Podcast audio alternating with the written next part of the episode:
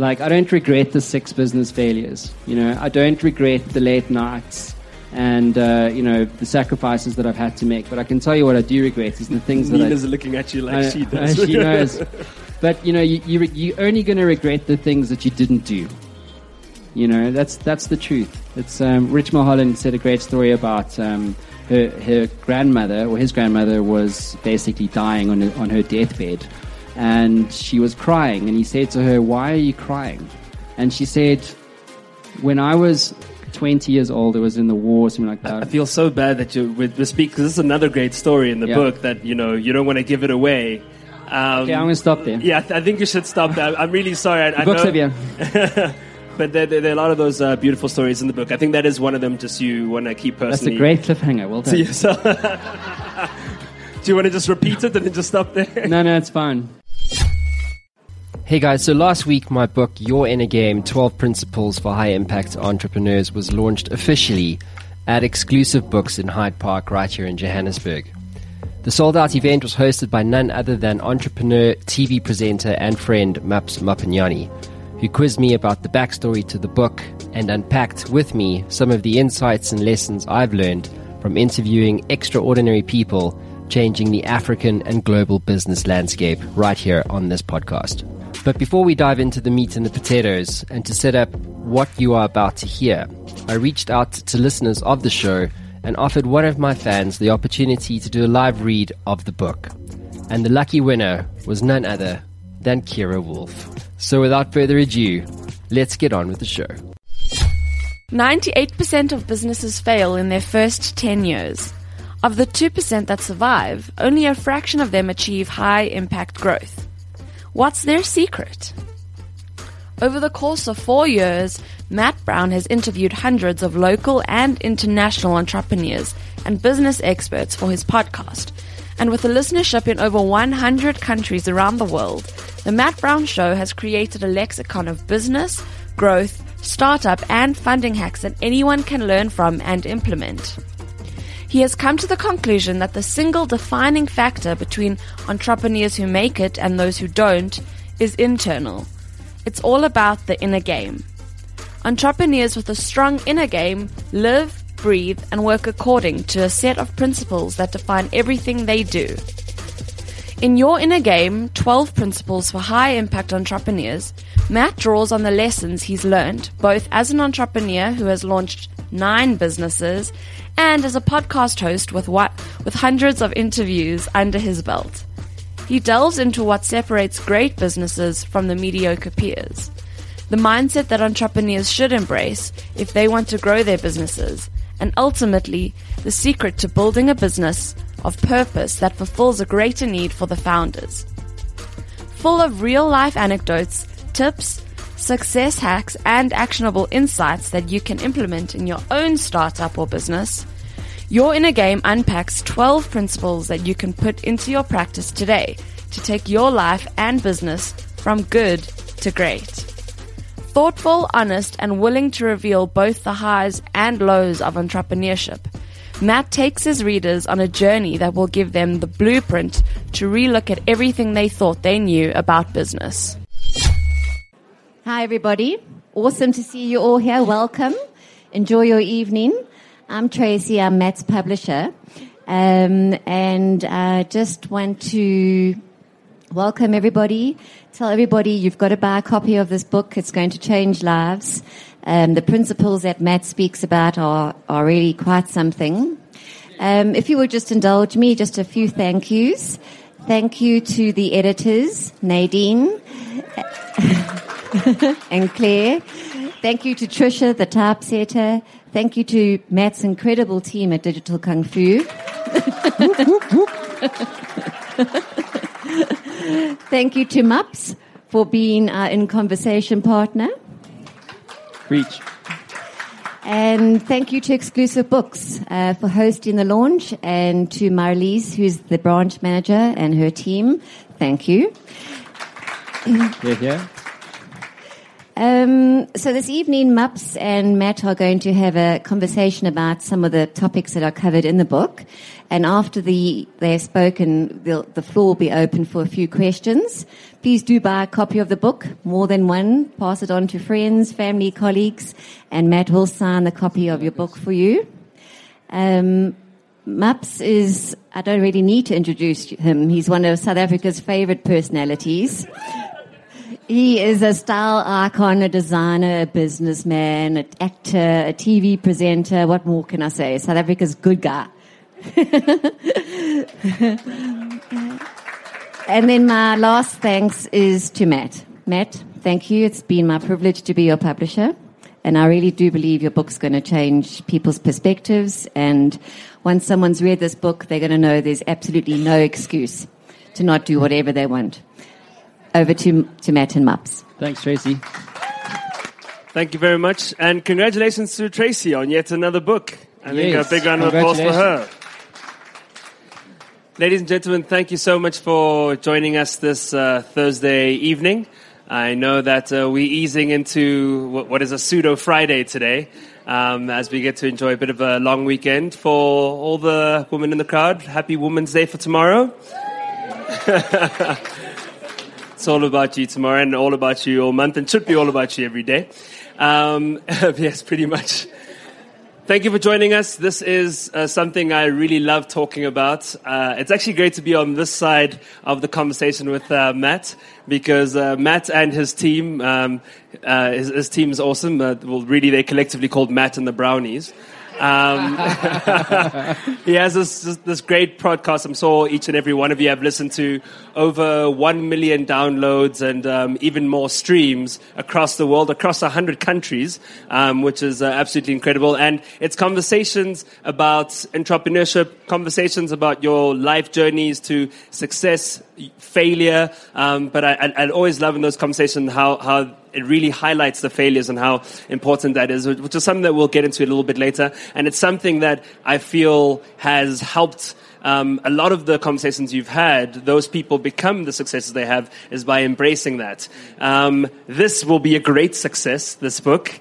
Um, I will have to also put it uh, upon me to, to help promote it as much as possible because I think people do need to go out and read this book. And this is a really, really big thing. So, congratulations to you. Um, and I think uh, for putting yourself on the block like that and writing a book first and foremost. Um, you just turned 40. I don't even so look pu- at published before 40. So. Hashtag published before 40. Hashtag blessed. Um, you are a father and now you are an author, you're, you're, you're, a businessman, but why the decision to, to go about and, and do that now? Peer pressure basically peer pressure. I've been I had been approached numerous times by uh, by Tracy to write a book. Uh, many of my peer group had said, "Write a book, write a book, write a book, write a book," and eventually I just took the plunge and said, "Screw it, I uh, I'm going to do this thing," and then uh, penned the deal with uh, Tracy. And then nine months later, she phoned me and said, "Where's the book?" and I was like, "I haven't started yet." Um, and but because you know writing a book is a difficult thing, and you know imposter syndrome is a very real thing. Uh, people think that you know success happens overnight, and there was no failure, and there was no inner doubt whatsoever, or no fear of failure. So writing a book, it's it's very different to you know creating a video for LinkedIn or for social media. Because if you've got, you know, 10,000 people on LinkedIn and like 100 see that today, that's it. It's gone. It's, it's ne- no one will ever see that again. Uh, but with a book, it's always there, and you're kind of trapped in what you write. And the and the kind of tension that I still have, even sitting here today, is that you know people change. Like each and every one of you here today are on a personal transformation journey. Some you know care to admit that, and some don't. But deep down, everybody knows, and we're always trying to work out like who we are and what what are our unique gifts and what action should I take and who should I take these these kind of you know actions with. Um, and uh, you know you change. And so I, I was talking earlier this week on a show about uh, you know when I'm 50 and I read the book, will I still buy into the words? Will it still be me?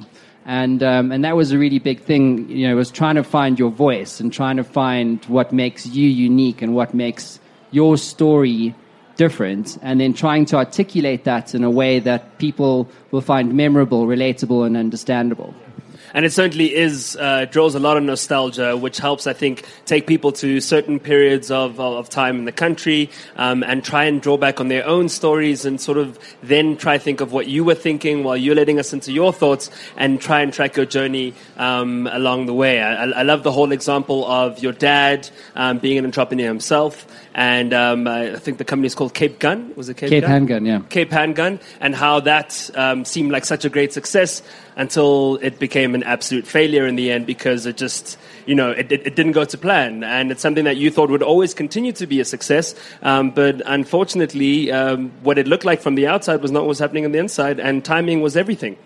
Yeah, timing was everything. It was a difficult time for our country. So um, Chris Hani got shot and my dad just happened to have the foresight to have a private gun shop. So anyone from the public could go and you know buy guns over the counter, like you would buy literally a book.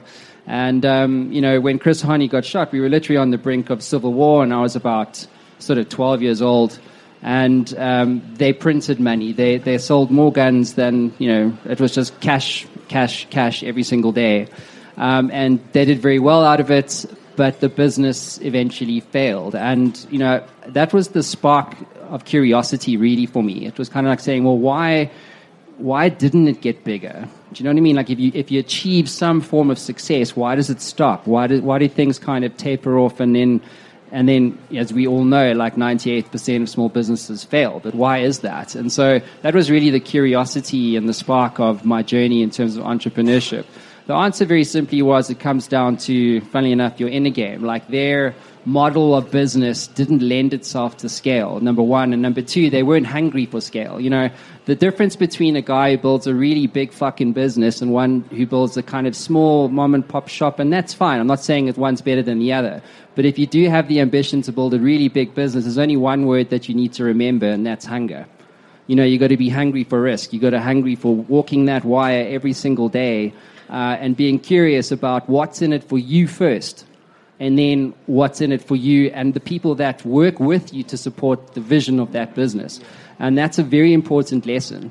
Um, you know, and the other thing I want to say, just you know, I've, I've interviewed hundreds of successful like billionaires in four continents, and the thing that really jumps for me is not one of them view themselves as successful. You know, like, you know, I could call you successful, but I know deep down that you don't view yourself as successful uh, because you know success equals mediocrity. You know what is success? What does it actually mean? You know how will you know when you get there? And is it enough? You know, and those are the questions that. How much is enough? How much is enough? Is it a billion dollars? Is it a hundred million? Like, what really matters to you? And the thing with entrepreneurs, especially startup founders, is that they kind of get romanced about the Silicon Valley narrative. You know, it's like, you know, I'm going to start a business, and six months later, I'm going to you know, sell that business for $100 million. I'm going to move to the south of France in my super yachts and I'm going to do Bolivian cocaine with a bunch of Russian supermodels. You know what I'm saying? Like it's, it's this dream. And, you know, you, and the media paints this picture and it's not true. Because for every one of those media clippings where it's like, you know, Lyft raises $30 million in seed round, I mean, it's crazy money. You know, for every one of those headlines, there's hundreds of thousands of crushed dreams. And those are the people that I care about. You know, I don't care about the guys who are successful. By the way, even if they did raise that money, I can promise you they don't actually fully accept the realities of what that means because suddenly you're an employee again. Yeah. Now you've got investors that want 20 times of their money back, but you didn't, you didn't sign up for that. You just wanted the dream which happens to end up being a failure for, well, the, the, the, problem for a lot of entrepreneurs, and they end up losing out on their own dream because they end up working for someone else at the end of the day. Just a little disclaimer um, the book is very PG, although our conversation is 16 SNL um, in those little moments, just so you know. Um, this is where it gets brutally um, honest and very, and, um, and very um, what's the word? Authentic. very authentic and, and graphic. Speaking of authentic and, uh, and graphic, just a, a, bit of a light note. Today is like a bit like your wedding day for some of your family members. I heard uh, your wife, Nina, who you shout out at the start of the book, actually wanted you to wear white. Which possibly would have gone with that whole Peruvian drug dealer whole. It would have. Like know, he was I know. referring to. Hindsight's perfect science. But honestly, in the book, what I particularly love is you're able to kind of group mantras essentially with each chapter for people to be able to um, walk away with. So um, I will find my purpose. I will not live with regrets. I will be. I will not be fearless, but I will fear less, and um, many others. But I'd love to just dissect a few of those, uh, particularly starting off with um, remembering your why and finding your purpose. So um, I don't know if, if how many of you have heard of a guy called Joey Evans before. Okay, so um, I heard about him in your book. Uh, yeah, it's actually in my book. You should check it out. Um, yeah, so so Joey Evans, his his passion was uh, motocross riding, and his why was, you know, I want to compete in the world's longest and toughest endurance race, the Dakar. And unfortunately, life has a way of throwing you curveballs. And he was uh, in a motorbike, motorbike race, and essentially, very long story short, or long story long, but basically, he was crippled from the neck down. He was told he would never walk again. He's got four daughters, all right, and a wife. So imagine that. And slowly but surely over time, he- overcame his injury.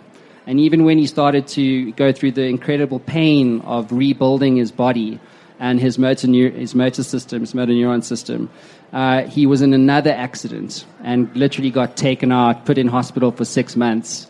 And he got back again after that horrific accident and eventually raised 1.5 million rand to enter the Dakar. Only seven South Africans have ever finished the Dakar and he finished it. And even in the race, this is crazy, crazy stories. There's no way he should have made it. There was no way. And it's those kind of stories that help me, or really helped me, to understand the power of human potential that lies within everybody. And we, and we need to acknowledge the fact through these stories that this potential lies in all of us. The only difference is that, is that you need to fully decide that it's, this is the thing that I will do regardless of what stands in my way. And it's very easy to say the words, but when you live your own kind of self worth and your own expectations of yourself and your own fears and your own inner doubt through the stories of others, that's as, that is when you start to relate. That's when you start to, you know, rewire your brain and make new connections in terms of your own unique possibilities. Because, and that's what I fundamentally believe. I mean, when I started podcasting four years ago, I was a complete fraud. Like I, wa- I had zero confidence. I'd failed too many times to uh, to care to really write about. I kind of allude to a, a few of them in the book, but I, I lacked what I needed to become successful. And I cannot put into words the transformational journey that just having ordinary conversations has had in my own life. And the book is really a chronology, a lexicon of the most powerful stories that I've encountered over four years of researching and really building a, a global media platform that is there to exist for one reason only, and that is to help entrepreneurs and business leaders around the world succeed through information sharing at scale. That was always the why.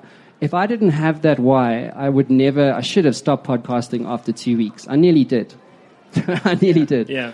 But thank God I didn't, because it wouldn't be, Wouldn't- you know, where we are today.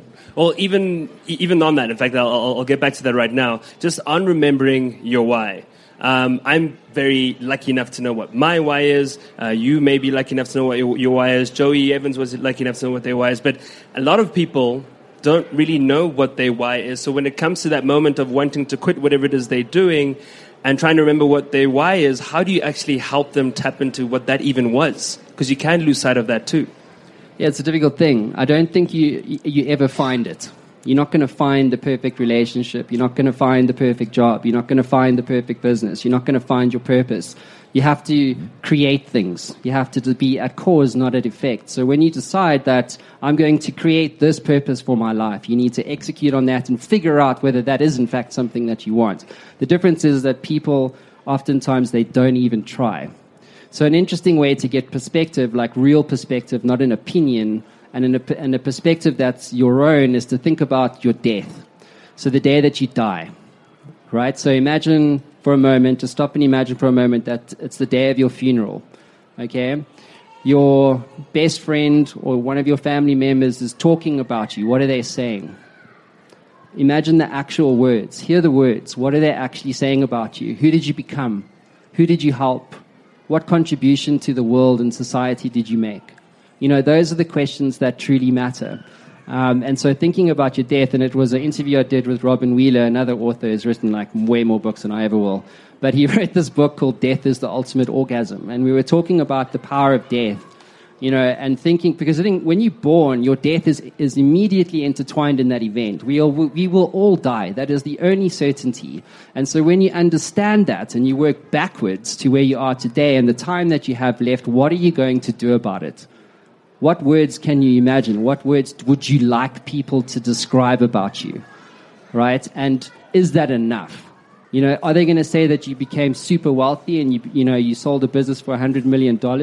Or are they going to care that you started the Dreamers Dojo and it was an initiative that was there to interrupt the kind of screwed up school system that exists today and to make kids and the youth future fit for an exponentially driven world? Like, what are they going to say about you? And, it's, and it takes reflection. You know, people, you know, we don't remember the experiences, remember, we remember how we felt.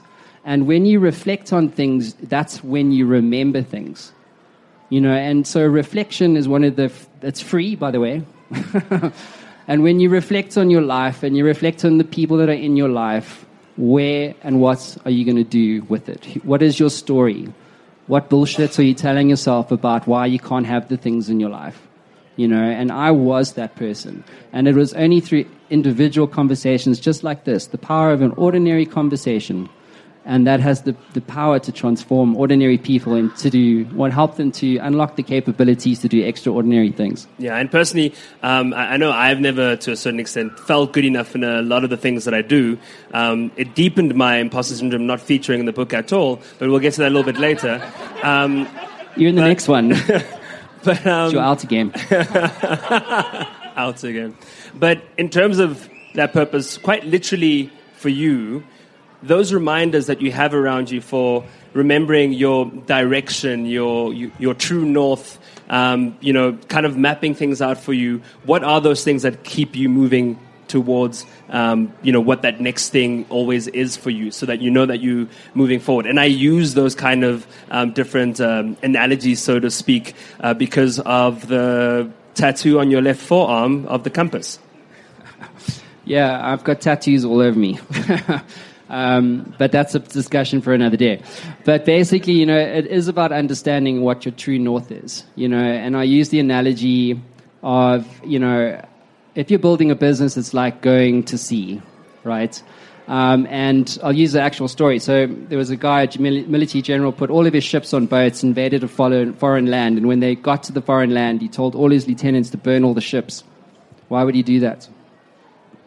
Because there's only one way you have to go forward.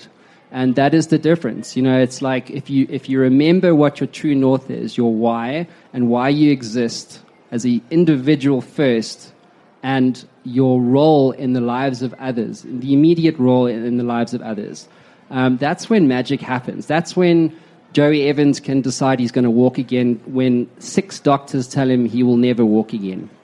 Where does that come from? Where does that belief in one's capability come from. And this is documented in like countless stories. This is very, very real. It's not just, it's not an opinion. This is the truth. And, uh, and the book is really, uh, you know, my, my, probably one of the biggest outcomes is just to get people to understand that there's more within you. Your inner game code, is that something that you came up with yourself? There, no, that was my wife. you should really um, cite your uh, um, cite your sources in your in your book. But um, it, but she is mentioned, you know. Why did that strike such a chord with you to identify it as that? I think there's a lot of business books uh, out there that write about strategy and disruption and innovation and tech adjacent and all it's all external, you know. Um, and I, I, I, you know, in the nine months that I was waiting to, to write a single word, that was the question that I had in my mind, which was, what am I going to write about? What's going to make the biggest difference? And um, you know, on the podcast, it was purely through the experiences that I had interviewing people such as yourself, etc. And we spoke about legacy, for instance. It's everything in business is personal. It's weird. It's like one of the probably one of the biggest lessons. Like if I were to draw a pie bar, pie sort of graph and say, well, you know, of the hundred percent, how much of business is kind of business and personal? I'd say it's eighty percent personal, twenty percent business, because a business can only grow to the extent that you do. That is the absolute fact. And you know, your world can't change unless you grow. You have to, it has to come from inside of you. That, that book, you know, my sister, I spoke to yesterday. I said, What do you think about the book, Massive Imposter Syndrome? And she's, she just said, It's totally you. Yeah. Stay with us. We'll be right back. Hey there, I know being an entrepreneur can be a very lonely experience. You sometimes get stuck, don't you? Well, if you're like me, being stuck sucks. But what if you could access the minds of over 850 CEOs who have built companies generating billions of dollars in revenue and access all of that knowledge in a fraction of a second? Well, the good news is you can literally do that today. What my team have built is Matt Brown AI. It is trained on all the interviews, over 850 of them that I've done to date, all my books all the knowledge capital that has been generated over the last 10 years right here on the Matt Brown Show. And you can get access to all of that right now for free. So, how do you get access to this? Well, head on over to mattbrownshow.com and at the top you'll see community. Hit that link, sign up, it's absolutely free, and you'll be given instant access to Matt Brown AI and a community of over 100,000 subscribers.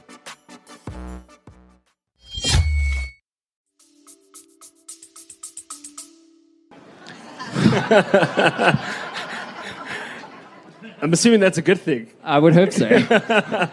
it's too late now. how difficult or how much easier did you find that it was to be able to write this book, being able to draw from all your interviews, coupled with your experiences, as opposed to just your experiences? Or is it just more of what you emphasize in the book of making sure that you put yourself out there to experience as much as possible and use those um, learnings um, that you experience and other people's mistakes and experiences to create your your own success in the end. Yeah, I mean, it's the book's actually less about me. I, I mean, I kind of wrote it, but it's actually about ordinary humans doing extraordinary things, and so that that's actually what made the book uh, easier to write. You know, obviously it has to come from you. There's a lot of me in there, but really it's about you know life's too short to make your own mistakes you know. And if you really want to learn how to shortcut and hack growth as an individual first, and then financially and economically, and whatever that means to you, and whatever success means to you, it's about other people, you know, and discovering what other people have learned, so that you don't have to have motorbike accidents and be told you're never going to be walk again in order to learn the thing about belief. Does it make sense? Um, or about the value of legacy, you know. Um, and whatever that is, but uh, it's about other people first. I don't know what it is, but it's like when you put the world before yourself, that's when you really start to find that things unlock for you. And speaking of putting the world before yourself and things unlocking for you, in your section of not living without regrets or with regrets, um, with regrets, there is a certain doctor that you speak to, um, physicist, innovator, Dr. Adriana, and she's one of the ladies who will be journeying into Mars and will actually be leaving her entire life behind her, her family, and has chosen that this, you know, she, she's known that this is what she wants to do her whole life live on another planet and die on another planet and explore another planet. And for me, I can't even fathom that. Um, I, I, think about my death all the time. I'm seeing someone about that, um, but but I can't. I should talk. I can't possibly fathom that massive decision of just being like, yeah, I'm leaving everyone here. I'm. She's in her, I think, early 30s or something, or late 30s. Yeah, she's young. She's she's quite young. She's in her early 30s. Um, and not to say more than that is, is, is not young, um, but she's decided that she's leaving everything behind and she's going to go and die there and leave her whole life here. But for her, it's the most incredible thing, and she's so excited. How are you able to relay someone's story like that when it's even hard to just fathom that as just in conversation? Yeah, I, I don't understand some people. I, like I don't, but that's fine for them. You know what I mean? But also the other thing is, you know, it's also about accepting that things are the way that they are for you. Like for her, she's accepted her truth, which is, hey, I'm going to Mars, and, and like, hey, cheers, mom, cheers, dad, cheers, brother, like, uh, cheers, all my friends. I will never see you again. I'm going to Mars, and I'm going to die there. Imagine that. Making, imagine making that decision, and then your mom, honey, listen, um, you know, are you really sure? Are you 100% sure? No, I'm definitely, I'm gone. I'm like, I'm there. You know what I mean? Like, I'm done. What about, like, but what about kids? Like, no, puppies, dog, no, I'm going to Mars. I'm going to go die on Mars. Because that's the thing, right? Because, but the thing is, right, it's like, you, you know, I believe that the only reason why she's able to have such conviction is that she accepts her story for, the, for, for it being what it is. You know, and I spoke, you know, we're doing this whole series on my show at the moment called Women of Steel. And uh, people aren't, they're too scared to really address the psychodrama that they have in their lives. Do you know what I mean? Why? It's like you either get someone who's prepared to address the truth about like horrific things that happen to you, because we all have pain sitting here today. Everyone, no one's uh, an angel. Um, and you know, if you really want to find out what makes you different, you have to go inside yourself and figure out that psychodrama shit. You have to address that shit. You know, and when you do, you find the story. You know, and that's the that's culminated in this book. But for Adriana going to Mars, that is her thing. You know, that is what lights her up and what makes her different. I mean, I definitely think it's admirable. I just try to think of that impact that you have on, um, you know, your, your family and the people around you, and that it's, it's essentially like a suicide, and you, this person's gone, you'll never see them again, but they are alive. Um, and I think being able to relay that story is really powerful in terms of living your life without regrets and actually just going after um, whatever it is that you want to go after. Yeah, because you're not going to regret the things you did. Yeah.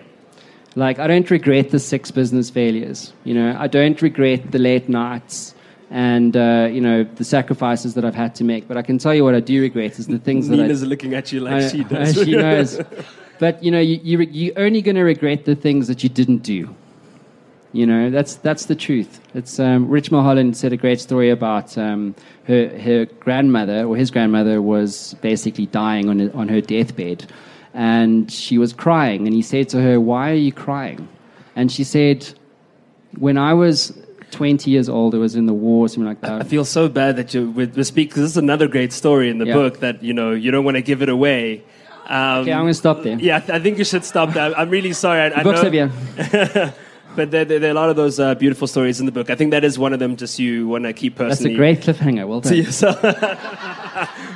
Do you want to just repeat it and then just stop there? No, no, it's fine. You got the message. Now, tell me about um, the fact that, uh, that that section of "I will not be fearless, I will be fear dash less," um, as opposed to "I will not be fearless, I will fear less." It's a complicated question. but um, I guess the, the truth of that one is, you know, we all live with fear. Like, um, you know, when I when I was 26 and I had my first business failure, I'd, I'd sold my record label previous to that, and I decided it would be a really good idea to teach people about life. Kind of like weird. I feel like I've gone full circle over the last 14 years.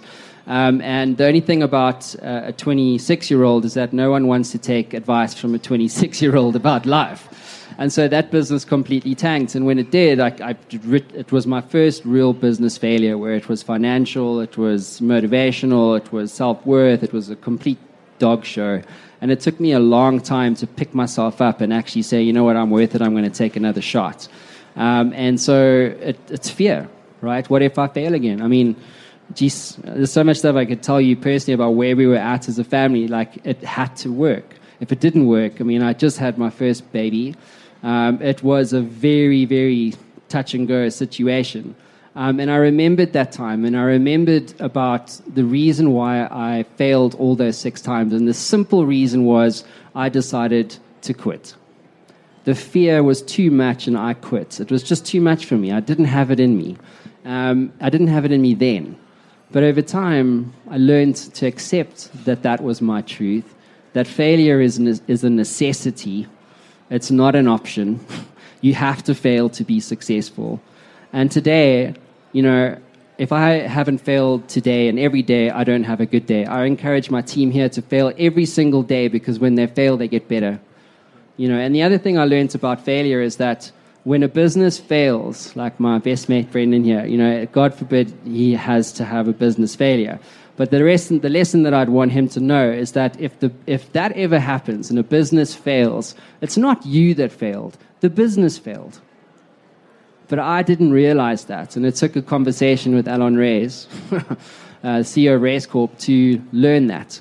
That failure is, is not personal, right? It's just a necessity. And when you can distance yourself from that, you can start to unlock this idea of not living without fear, but instead embracing fear and being fearless. I fear I can am able to make decisions despite of my fear.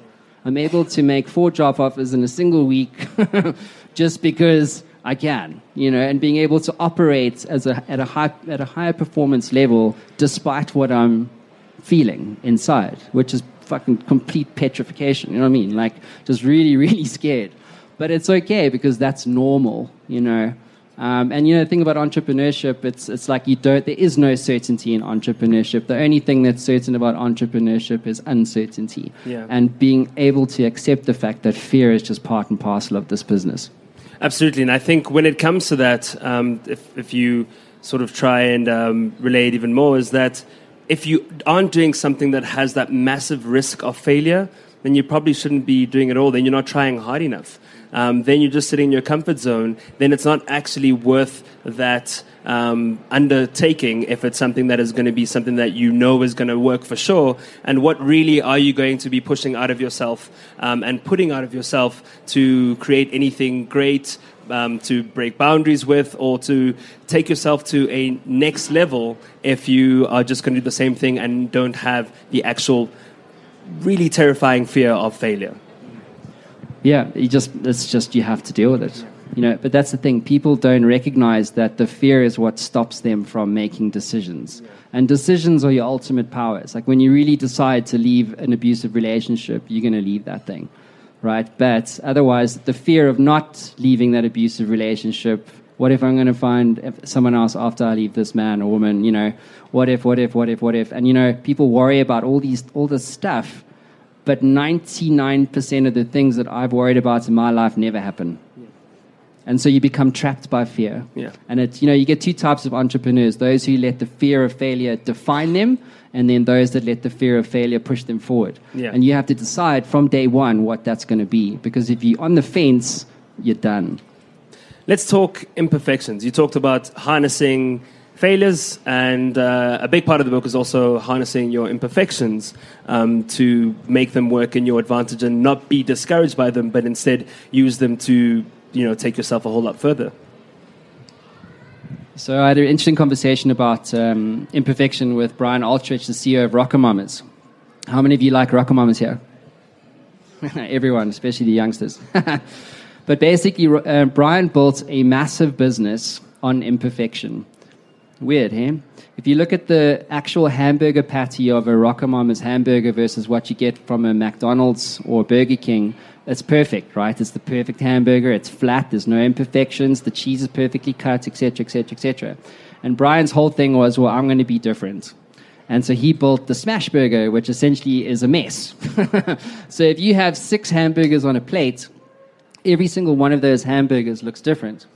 And he was recounting to me the story about um, these massive carpets that the Persians used to make. And it takes 12 men a year to make these carpets, right? Some crazy number like that. And what they do is they deliberately misstitch the carpet. Why would they do that? Because for them, God is perfect and nothing should be as perfect as God.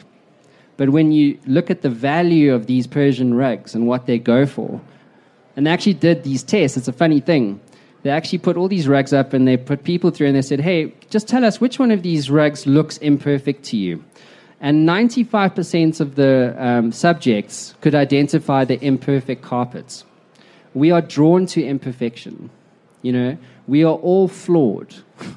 and it's like when you acknowledge the fact that you are flawed and when you can talk about your, your, your kind of flawedness to people in an open and honest fashion, they go, geez, you know what? I'm like Matt Brown.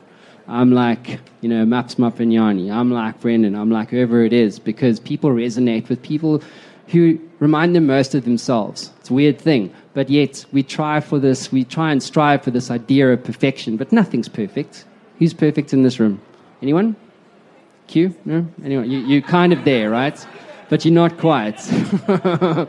um, and it's recognizing that truth, you know, and again, that comes back to your story, recognizing that you are flawed, you're not perfect, so why should you try and achieve or live up to the expectations of others? Yeah. You know what I mean? Like it's, it's, a, it's a nonsensical game. Yeah, absolutely. And I think if, if I can, if you don't mind me bringing anything uh, personal, sort of regarding that, um, I think a lot of, even in terms of creating um, an image within uh, film, media, entertainment for myself has been on imperfection. In this case, being like virtually blind, I wear glasses, doing everything.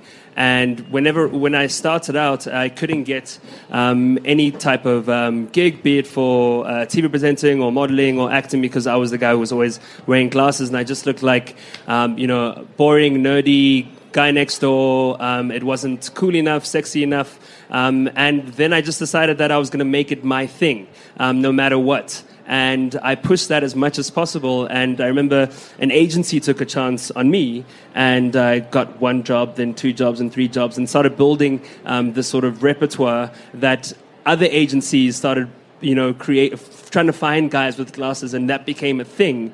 Um, and that became a trademark for me, where I just decided to stick to me being who I am as Maps and the fact that I wear glasses, I know I can barely see, and I'm going to make that my sort of um, you know trademark, call it cool factor um, with everything. And um, I think it's important to harness those kinds of things as much as possible to work on your failure. Um, from the first words I ever uttered till the age of about 12 years old, I had a very severe stutter and I was made fun of nonstop in um, primary school and um, you know sort of the the, the, the end of high, uh, primary school, um, and it's uh, it's something where it was really tough to you know fit in with friends. You've got adults as well as your peers always trying to complete your sentences. It's a frustrating thing. You have low self esteem. You can't really get anything out there. And for me, my one mission was always to, you know, as soon as I can form a sentence together without having to have all these speed bumps as I'm trying to get it out. As soon as I can do that more confidently and more often, I'm going to make that my thing. And when I overcame my stutter, I decided that I was going to try and harness his um, oratory skill as much as possible, and uh, that would be what would monetize my life. And now everything I do revolves around speaking. So I think one of those lessons in that book was so important to, instead of shying on that, see how you can embrace that and harness it and make it your thing that can make you stand out, um, you know, from the crowd and really make you, uh, I don't know, I, I think bring the best potential out of yourself. Yeah, so there's a lot of talk about authenticity. So the, the kind of context context there is that you know we're living in this kind of really deliberately using this word fucked up time where where everything's trying to strive for perfection. Instagram filters. You know, imagine if we all lived our Facebook feeds, how amazing our lives would be. You know, um, and it's not real. You know, in the youth today, it's like there's this peer pressure to be perfect. What filter? And I mean, like you see the kids trying to take self selfies and stuff. It's just like it's a weird psychodrama thing that they're having play out in front of themselves with other people watching, but they're not totally aware. Um, and so, you know, it's about finding your your authentic self. You know, and living yourself for a for a living. That is the only job we should actually give a fuck about. Yeah. You know. All right, entrepreneurship. Why entrepreneurship? Because you, you state at the start of the book that you know this there is no formula, um, there is no you know strict guide. This is just merely a few things that you've managed to draw um, in, from people's journeys, and hopefully can help you, whoever's reading it. Um, but why is entrepreneurship so important to you to be able to emphasize um, as much as possible? Because your one mission, I feel, from my interactions with you, is to create as many entrepreneurs within people as possible. Yeah, it's like entrepreneurship, you know. So if you're working in a corporate job, that's fine. If you want to be an entrepreneur, that's fine. If you want to work for an NGO and become a social entrepreneur, that's fine. If you want to be an author, that's also fine, but pick a struggle. pick something. You know, because if you decide to be an entrepreneur, that's going to come with a world of pain. If you're going to work in the corporate space, that's going to come with a world of pain. If you're going to decide to write a book like this, good luck. Uh, it's going to come with a world of pain. But pick a pick a struggle that you're going to fall in love with, because you know, again, it's as to your point around experiences. It's like you have to fall in love with the problem over and over and over again. You know, and that's where happiness comes from. It's about solving things that you give a shit about, you know, and figuring that out for yourself. Um, and that's that's the secret. And last but not least, before we go to the floor, um, Matt Brown is Africa's answer to Tim Ferriss. How does that make you feel? Humbled. That's rich, though. Coming from you. Yeah, exactly. Touche. Touche. You either got that or you didn't. All right. Now, to the audience, uh, any questions for, for Matt about his book? Any questions regarding entrepreneurship? Um, anything at all? It usually takes one person just to get it going. Ah, there's one at the back. Oh, there we go, right here. Um, I just want to say, Matt, um, thank you. Uh, I've walked this journey literally in terms of in the park and having chatted to you about what it was you were up to. You were really an inspiration for me. And the circle got bigger, and I actually launched my schools this week. Oh, wow. Congratulations. Yeah, thank you. So it is, and so challenge accepted, book on its way. Yes. Uh, I have a question. Um, so, Matt, on your podcasts, the last question you always ask everyone, and you've sort of touched on it when you spoke about your why, but you always ask them, why do you do what you do? What gets you out of bed in the morning? And now I want to know why you do what you do and what gets you out of bed in the morning. This sucks.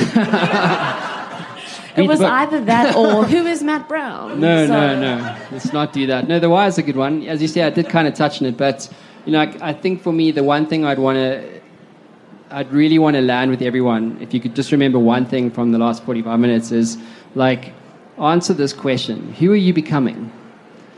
And and the second thing I'd want you to consider is who are you helping? You know because it's the only the only thing that really like in my experience and you know just talking to very successful happy people is that contribution really matters. You know it's not about the numbers. It's, that's you know when you get there you're going to buy a lot of dumb shit. I've done that. Um, and then you realize actually well what is it about then? And it's actually about contribution and doing things that help you become better than you were the day before so it is really about becoming, because every day we're learning and we're changing and we're growing, and it's just about being open to what uh, those experiences give you. There's a question at the back there from the gentleman with the beard, and then there's the one with the gentleman at the back with a lot less hair. So, uh, yo, this is very loud. Um, so, say say you want to be an entrepreneur. What advice would you give to someone who's trying to find their passion? Say you, you have a drive to do something, but you don't know what that is yet. Just start. You know, it's like you're never going to have all the information, so just start with what you have.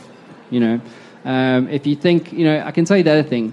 Every business that's ever started has never survived first contact with the customer, ever. Uh, no business plan is a great exercise in theoretical thinking, but it doesn't actually exist in the real world. It's pretty, pretty worthless, right? Um, and so you have to figure out what that is. What's the value exchange between yourself as the founder and the market and the customer and the problem ultimately that you care about, right? So pick a problem that the world has and then go out there and solve it. So Elon Musk, you know, he cares about making human beings a multi-planetary species. You know what I'm saying? Uh, Richard Branson with the Bra- Branson Foundation is all about encouraging the growth of entrepreneurship. So pick a problem that you, the world has and that you think you might, you might care enough about to solve, and then go and try. But try, do something, execute, because actions speak far louder than words. And when you fail, incorporate that into what you're trying to solve and iterate and start again and move and move and move and move. But never quit, never give up, because when you quit, you automatically fail. So, uh, some inhuman perseverance. Basically, yeah. Thanks, Matt. I was, I was going to elaborate on that, but I don't think we have time. It's fine. Strict orders. Seven. Um, hi, Matt. hey, man. Um, tell me, um, why do you value putting the world first?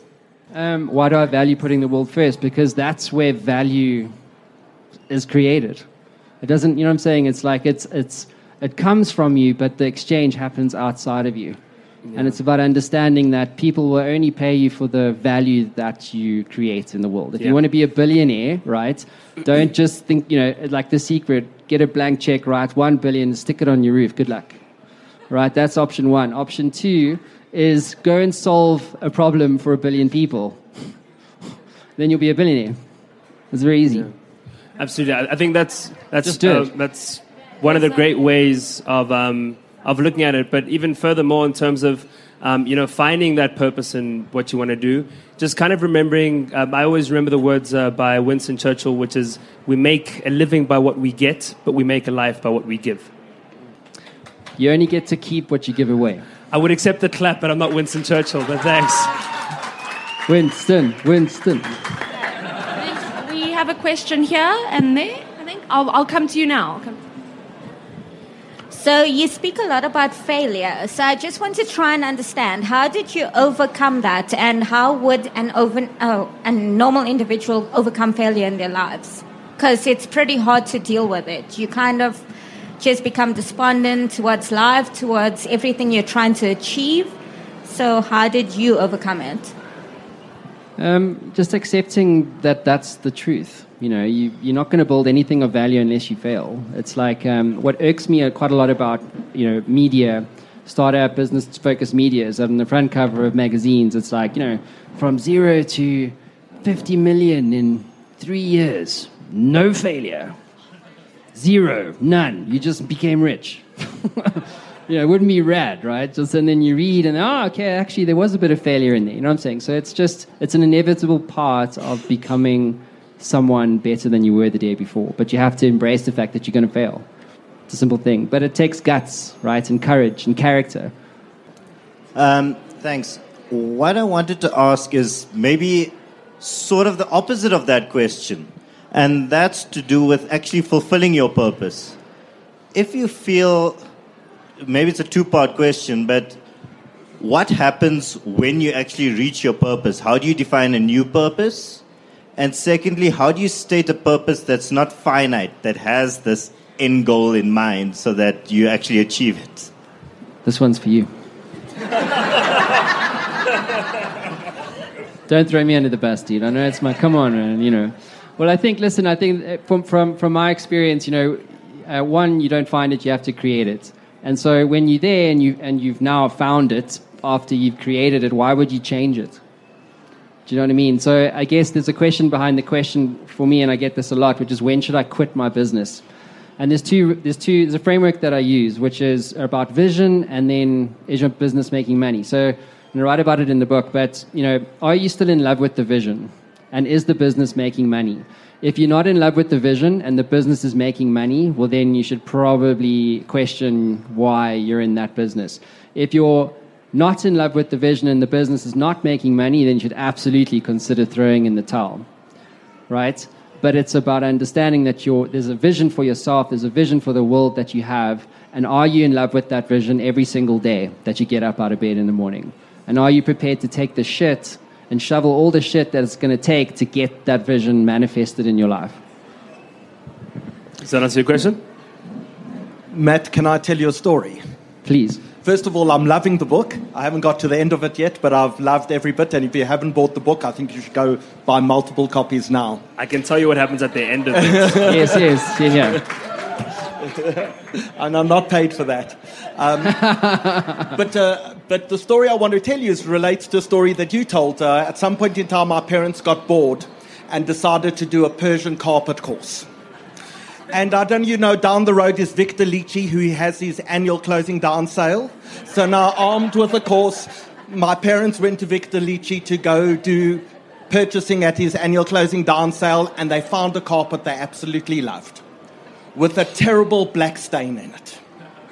And they called over Victor Lichi and said, We love this carpet, we really want to buy it, but it's got a terrible black stain. And he said, Let me tell you a story, the story that you told, that in Iran, in fact, in Persia, only God creates perfection and man does not, and therefore they deliberately weave a mistake into the carpet so you know it's the work of man rather than God.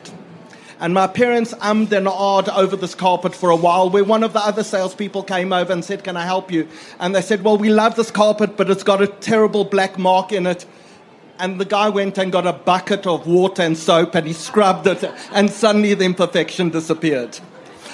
And this, and the, the part that I want to do, the lesson that I draw from that story, is that all of us in business sometimes go home, stick on the shower for a very long time, and we walk out and our imperfections go away and we start the next day absolutely cre- clean and fresh and new. And that's one of the lessons that I've drawn from your book that no matter how many times you get knocked down, if you have it in you, you have that shower, you do the little scrub, and your perfections disappear. Preach. Thank you, Howard. Round of applause. Awesome. everyone. Thank, you, Howard.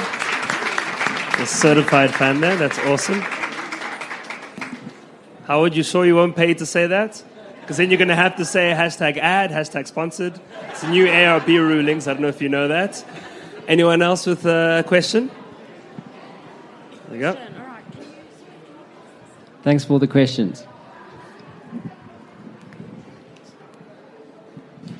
Hi, Matt. Hey. Oh, this is loud. Can I get up? Yeah, go for it. Um, I've got two questions to ask you, right? So, you being where you are right now, what is more important to you? Making money off of what you're doing or having the ability to create? I would say having the ability, in fact, none of those. Yeah. You agree with that? Okay. I, I, you know what? I don't care about my business. I really don't. I care about the people.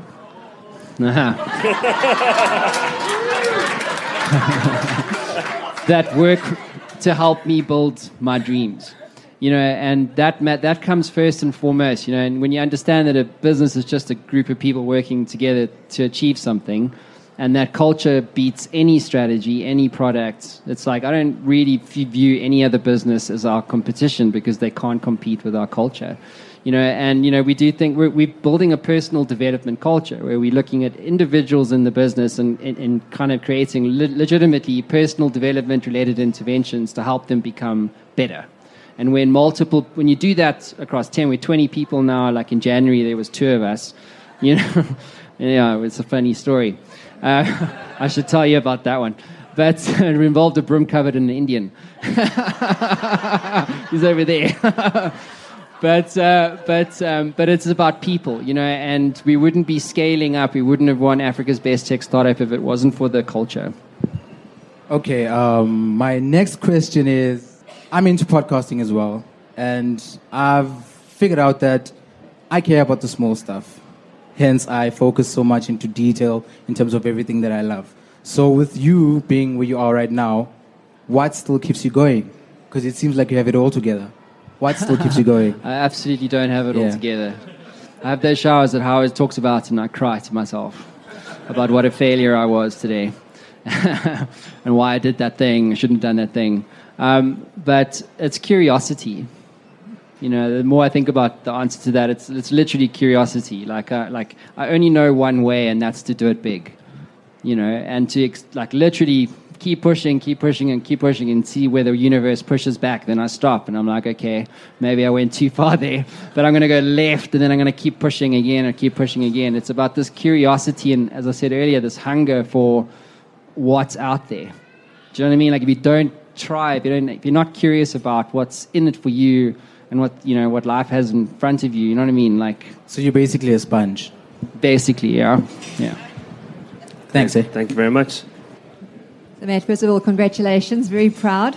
I've had the privilege of working with you, and I want to understand when you had those moments where life got a bit tough in the beginning, when those businesses initially had a little bit of a, a fall off, and you dug deep and you had the tenacity to get up and do it again. What was your motivator? Um, being more scared about not doing something than being scared of actually failing again. That's pretty much it. Yeah. You know, imagine again, it's like that regret thing. You know what I mean? If I don't do this thing, then what if, what if I did? And I'd hate to live that life. That's instant. Yeah. Hi. Um, so I've got two kind of questions about a similar topic, authenticity, really. Um, so my one question is, uh, to be your authentic self and to share your story, how do you kind of know that you're telling your story in a way that's not coming across like you're either sounding as though you know everything or as if you're feeling sorry for yourself? it's okay to feel sorry for yourself.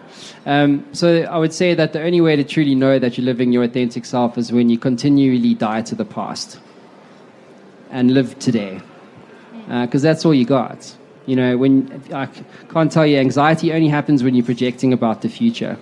You get depressed when you think about the past. You only have today. You know, um, but in terms of expressing your authenticity, that's a choice you know and so it comes down to reputation. You know a lot of people said to me like i had this huge fear of like what will, what if people will judge the book? You know this imposter syndrome thing and like i do all the, i put out so much content and, and like I, there's always that undercurrent like well what, what what will people think about the thing that i said and i'm a prisoner to my words forever. You understand? Um, and then it's about acknowledging the fact that you know what is reputation? And wh- who, where should your reputation with yourself live? Should it live with you or should it live with other people and you know, and so it should only live with you. And so you shouldn't give a shit about what other people think about you, how you say, how you express yourself, how you dress, the people you date, the things you say, whether you swear, whether you don't. Who gives a shit? Yeah. That's you, right? Yeah, cool. Cool. I, I actually answered all the questions. It's fine. Two for one. One more question somewhere there. Ah, oh, there we go. Um, from the older generation, look at, looking at the millennials, I actually want to get younger, but anyway, that's too late. But it's never too late. In well, I'm, this is what I'm coming to. What do you think of a, a discussion with Bill Gates where it goes something like this? As a head of Microsoft, you ripped off the world, putting software into every person's desk and telephone. Uh, and you could have actually stimulated a different market had you been more modest in your marketing aggression. Now you've created this enormous wealth called the Bill Gates Foundation, and you're giving it to selective parts of community. Is that the right formula, or is it something else? I mean, honestly, for, for me, I, I, would generally say, uh, who are we to say, right? I mean, he's he's managed to um, garner all that wealth and be able to use at least 10 percent of it a year, putting it back into society. Um, what the exact right way is um, you know, is, is, is, is preference to, to each person. But I think if he's actually making some sort of, um, of, of, an impact um, with it and is trying to give back and is trying to um, find the value within his life for all the wealth that he's um, managed to managed to make, um, you can't really say whether it's the right way or not. The only thing I'd say there is that he gave most of it away. Yeah. you know, so he was like, "Cool, I'm minted. Yeah. Here, I'm going to give away 90, 95% of it away. Warren Buffett did the same thing. He still lives in the dodgy house that he's been living in for like 40 years with his wife. Yeah. Do you know what I mean? It's like it's, it's when, but the thing is, you have to make the money to learn that it's not about the money. Exactly. You know, and also you have to say, you have to ask bigger questions, which is, why am I in this position? Why did I get so lucky? And it's a burden. You know, it's a struggle, by the way, that he has to live with. What am I supposed to do with, you know, $50 billion. What must I do with that, actually? And it's a big Gates, question. The Gates live in a far less, um, more, uh, know, sort of humble home, but when they're spending, they're spending an average of, uh, in the Gates Foundation, I get to do a lot of work um, with them, they spend an average of $5.8 billion a year just on um, their charitable causes, um, which are actually making massive, massive um, differences around the world. So, yeah, but I, I completely understand that question too. Yeah, um, yeah totally. Absolutely. Um, if you don't mind um, sort of uh, indulging me for a little bit, there's one thing that I remember reading years ago that I think sums this book up beautifully and sort of entrepreneurship as a whole. And it's something that um, was a answer to a question on Quora, um, which is you know a, a, place where people ask a lot of uh, burning questions and also not so burning questions. Um, and it was asked at Justine Musk, um, Elon Musk's ex wife. And the question was Will I become a billionaire if I'm determined to be one and put in the necessary work required? Justine Musk then answered, Will you become a billionaire if you're simply determined to be one and put in the necessary work required? No, probably not. One of the many qualities that separate self made billionaires from the rest of us is their ability to ask the right questions. This is not the right question, which is not to say it's a bad question. Which is not to say it's a bad question. It just it just won't get that deep. Sorry, it just won't get to that deep part of your mind working um, to help you mulling things over when you think you're thinking about something else, sending up flares of insight. You're determined. So what? You haven't been racing naked through, the, through shark infested waters yet. Will you be just as determined when you wash up on some deserted island, disoriented and bloody and ragged and beaten and staring into the horizon with no sign of rescue? We live in a culture that celebrates determination and hard work, but understand these are the qualities that keep you, you that keep you in the game after most most of everybody has left, must be a typo, or until somebody bigger and stronger picks you up and hurls you back out to sea. Determination and hard work are necessary, yes, but they are the minimum requirements, as in the absolute bare minimum. A lot of people work extremely hard, and through no fault of their own, bad luck, the wrong environment, unfortunate circumstances, struggle to survive. How can you leverage your time and your work? Well, shift your focus away from what you want a, a billion dollars, and get deeply intensely curious about what the world wants and needs. Ask yourself what you have the potential to offer that is so unique and compelling and helpful that no computer could replace you.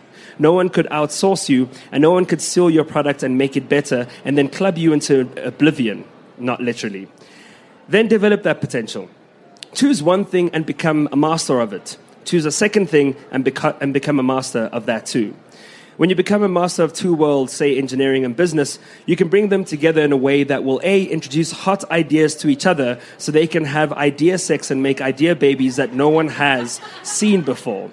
B, create a competitive advantage because you can move between worlds, speak both languages, connect the tribes, mash the elements to spark fresh creative insights until you wake up with the epiphany that changes your life. The world doesn't throw a billion dollars at a person because the person wants it so bad or works so hard that they feel they deserve it. The world does not care what you want or deserve.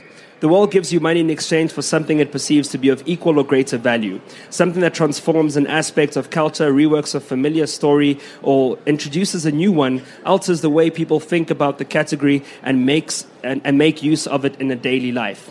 There is no roadmap, no blueprint for this, and a lot of people will give you a lot of advice, and most of it will be bad, and a lot of it will be good and, and sound, but you will have so you'll have to figure it out and how it doesn't apply to you because you're coming from an unexpected angle and you'll be doing it alone. Something that you speak about often, doing it alone. And most of it will be bad and a lot of it will be good and sound, but you'll have to figure it out and how it doesn't simply apply to you because you're coming from an unexpected angle. And you'll be doing it alone until you develop the charisma and credibility to attract the talents you need to come with you.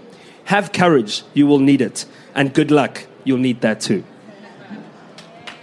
Thank you. So a lot of what the book speaks about is is towards that. And I just want to wrap this up by saying thank you to each and every one of you for coming out firstly, but secondly, he mentioned legacy a few times, and there's something so beautiful that I think sums, sums this up beautifully around legacy.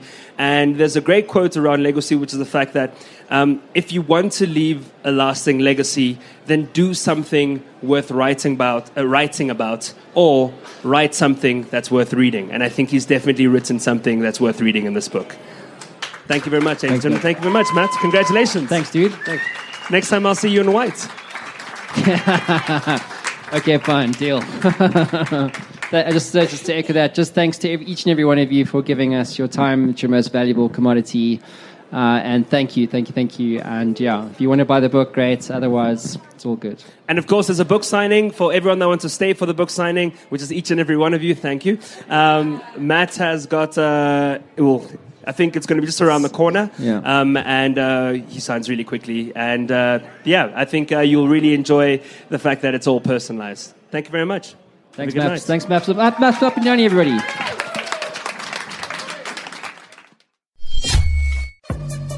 Thanks for checking out the Matt Brown Show, guys. And if you'd like to get the Kung Fu put in your ninja, check out digitalkungfu.co.za.